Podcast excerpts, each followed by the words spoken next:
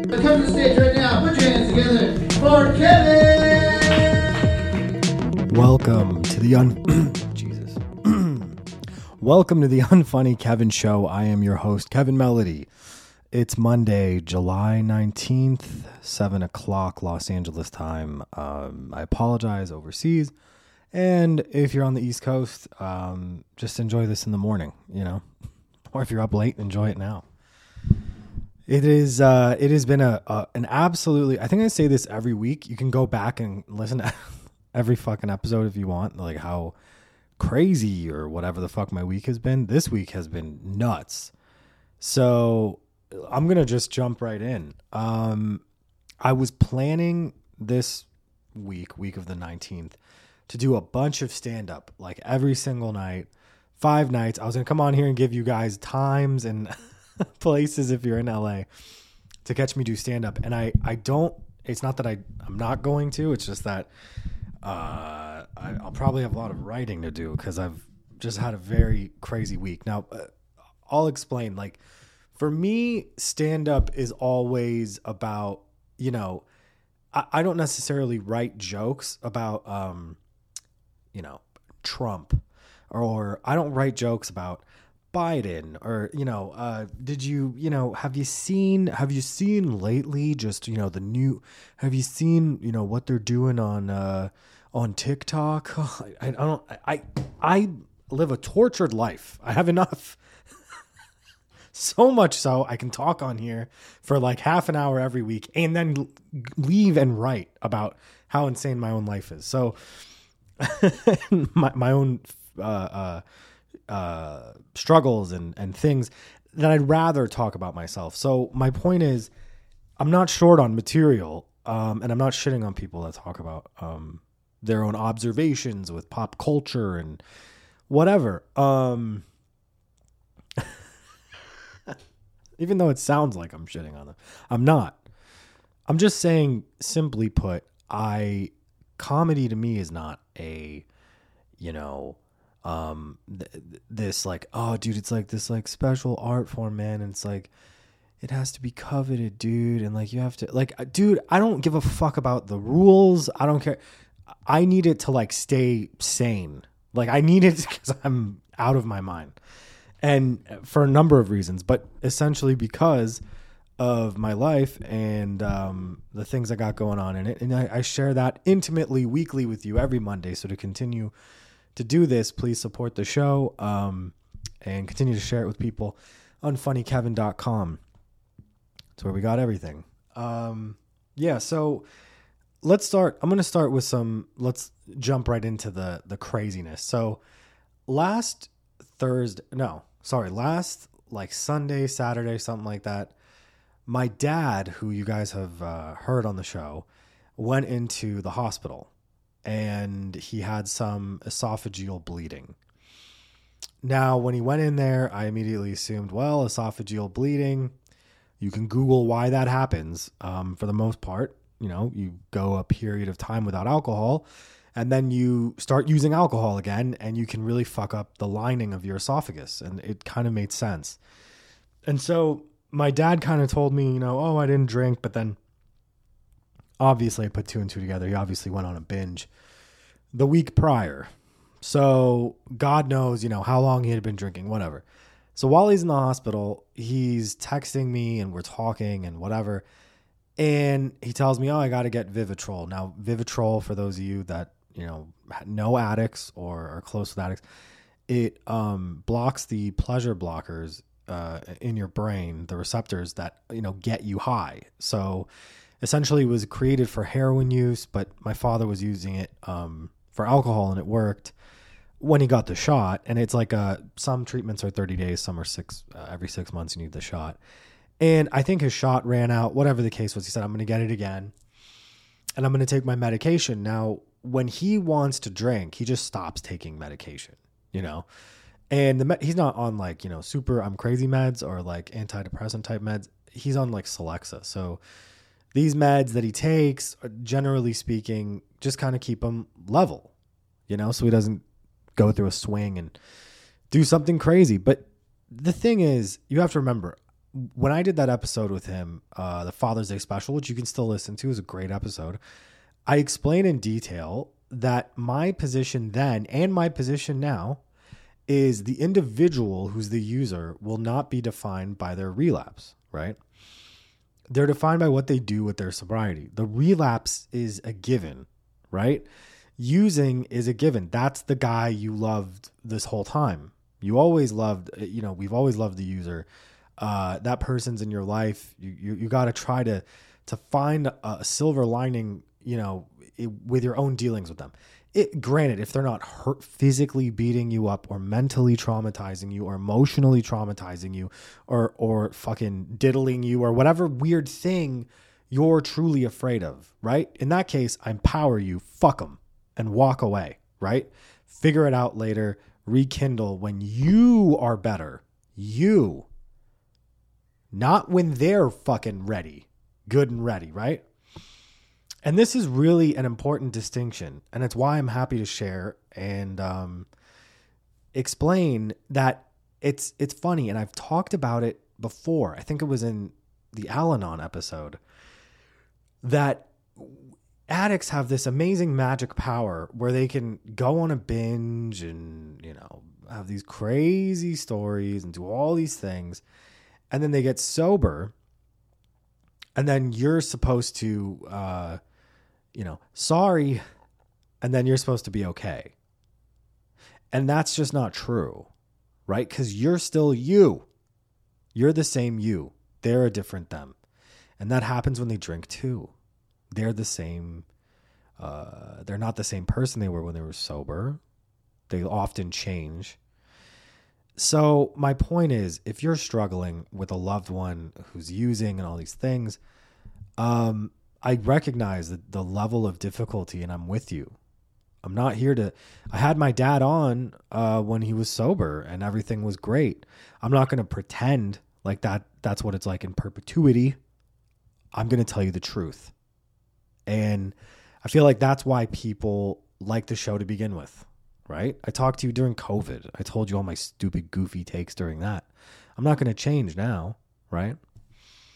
So, look, here's how I'm doing because everything's always about the addict. My dad ended up getting out of the hospital Tuesday, and I thought he was supposed to get out Thursday. That's what the nurses told me. It's what he was telling me. And he texted me weird things Tuesday night. He proceeded to text me weird things Wednesday morning. It has been radio silence since Wednesday. Now, I've been through this before. I've gone weeks where I don't hear from him, and then I get a call from, you know, a psych ward, I get a call from a jail, or I get a call from a rehab or whatever. You know, and, you know, dad, if you're out there, you know, obviously I love you. You know, give me a call, call your family, figure it out. But again, me, how the fuck am I feeling? How am I doing? Not great. uh, I'm doing fine. I feel good, but mentally, this was a fucking mind fuck. Because last week, I'll get I'll get to the happy fun shit. I had like the greatest week of my life uh, professionally. I was I had three amazing interviews at Tapped In. I had all these great artists that I worked with. They they shared all of our shit. Our website had like the highest traffic it's seen since its creation. We got a lot of new opportunities. There's so many good things going on. I was gearing up to do stand up five fucking nights this week, and then this happened? So I'm not going to be ignorant of the pros in my life, right? Because what I did was I initially took stock and inventory of the positive things. I have a tremendous mother, and I'm so fucking grateful and lucky. I have amazing uncles, aunts, cousins, sister, uh, uh, uh partner.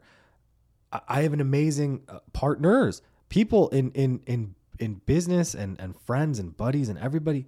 Amazing everything. Uh, my family, my personal life, my everything is is great it's fucking better than good. It's 12 out of 10. So my dad being, you know, negative 100 out of 10, it kind of balances out. Like I can see the pros and the cons of my life, and I'm not being ungrateful, right? But there's some trauma uh, that goes with like, all right, Is he in jail? Is he here? Is he this? This like fucking, you know, um, spiral thinking. And I didn't see any help in sight uh, as far as Al Anon groups. And so I found this other arm of Al Anon or, or Alcoholics Anonymous or whatever, 12 step program called Adult Children of Alcoholics, uh, ACA. And they have an ACA group that is literally dedicated to PTSD. So I was feeling real fucking angry. I was feeling real fucking alone. And I'm proud to say tonight I'll go to my first um, ACA PTSD meeting. And I signed up for the first time in 28 years on this fucking planet, going through all the things I've gone through, uh, talk therapy. And I say this because I always had that option. And I just always was like, well, I write. well, oh, I write a bunch. well, I mean, it's not. It's bigger than comedy. I journal. I can, I can bang out poetry if you'd like. I can. Oh, well, I do. You know, I talk. I'm a great communicator. I don't. No, motherfucker. I need an hour a week because I'm a fucking animal and I work like an animal and I keep my schedule busy and I do the fucking gym five days a week. I need that extra hour a week. I'll carve it out of my fucking schedule to have somebody tune my brain up so I can keep doing this shit. Right? Despite how he's doing, despite all the fucking trauma and the drama and the blah blah blah and the and the pain and the whatever, I cannot let myself get to a point where I have to pull the plug on the priorities and the things in my life that I love. Again, can't let it happen, right? Because what use am I to the people that I love that are there for me and solid as shit if I'm falling apart. Think about it. What use are you? What do you got? Kids? You got a, a, a grandparents you got to take care of? Whatever you got going on. You can't be strung out. You can't be drunk eight days a week, 28 7 or whatever, 24 7. You can't do that shit. Now, I got to tell you, amid all this stress and this, you know, horseshit, I didn't go out and get drunk. I smoked Lucy J CBD pre rolls. if you're trying to chill and relax after a long day, Lucy J. I was in a great segue. Lucy J CBD pre rolls are the best bet. The CBD version of Lucy J is not intoxicating, but most people report a sense of well being and extreme calm and uplifting mood from the CBD flower found in the pre roll. There is a calming effect from that CBD and the terpenes in the premium hemp flower. Uh, go ahead and go to Lucy J CBD on Instagram and Facebook. Give them a follow. Check out lucyjcbd.com. Uh, they are going to do e-commerce real soon, but if you're local to where they're selling shit, you'll find out using their store locator. Give it a look. Um, yeah, that was just a quick. I love Lucy J CBD. It's just something I got to mention every show. Um, yeah, I I I really got through it that way. I used salts. I don't know if you guys are familiar. I used some fucking Dr. Teal's sleepy, uh, you know, shake it off salts. Um, and I used uh some fucking um, you know, bath lavenders and all these fucking things and uh, yeah, and some you know tea. I don't. I'm getting through it in a healthy manner, and um, I realized it's it's it's high time that I invest a little bit of that worry and that anxiety and that fucking overwhelming terror and fear I feel for my father as if he's my son, you know, because I've I've always had to parent in that way, on myself, and uh, see what kind of results that yields. So far, I'm feeling good. So thank you for all the support and the people that have reached out. I love every one of you, and uh, thanks for obviously listening to the show and supporting the show. It means a lot to me. Uh, I'm gonna keep rambling. You know, part of that experience last week that was overwhelming, besides the relapse and all that shit, and my dad now, you know, kind of going off the grid, was he drunkenly left me a voicemail before he entered the hospital, and I'd play it if it weren't for like legal reasons and whatever. But one of the things he said in the middle of his uh, voicemail was, uh, you know, just uh, don't don't be upset and um, you know, knock it off. Don't be upset. Knock it off. Like, you know. And there's nothing funny about that. I, I, I recognize that that sounds brutal, but I, it it really s- s- fucking burned in my head. I was like, knock it off, knock it off. I'm gonna, you know, I'm gonna fucking murder him. When I heard knock it off, I realized like that's the problem. Like, you know what I mean? Like, that's the fucking problem. At some point in his life, somebody, I won't name names, but somebody, likely a parent or someone who was watching him, maybe a babysitter,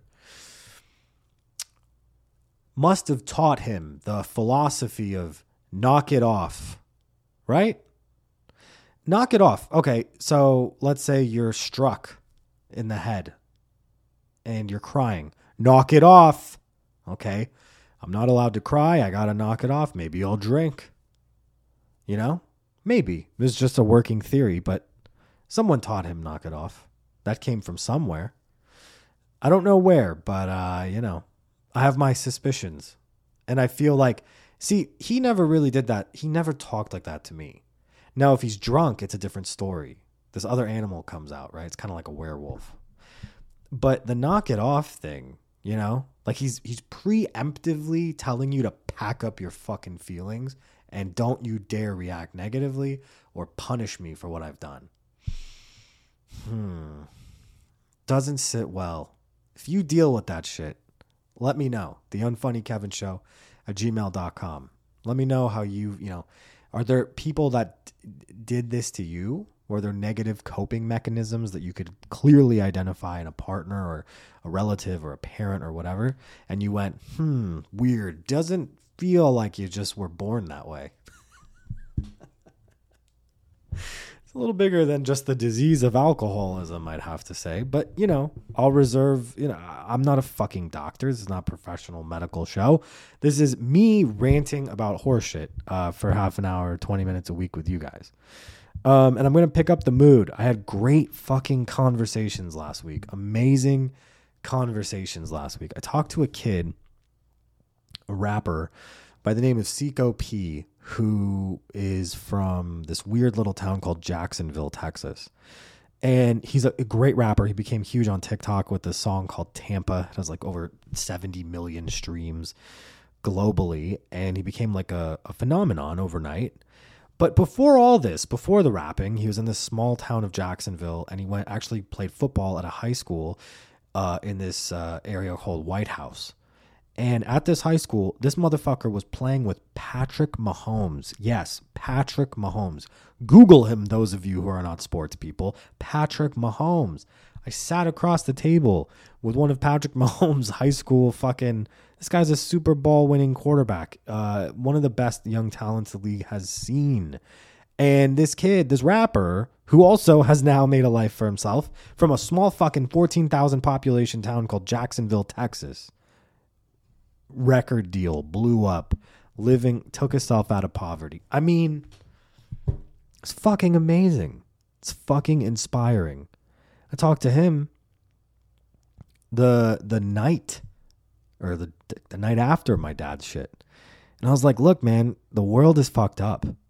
There's pros, there's cons, there's lots of evil, there's lots of good, but if you like when he told me that story, I lit up like a fucking Christmas tree and I was super happy because I got to talk to someone who went from starving to having gold in his fucking mouth.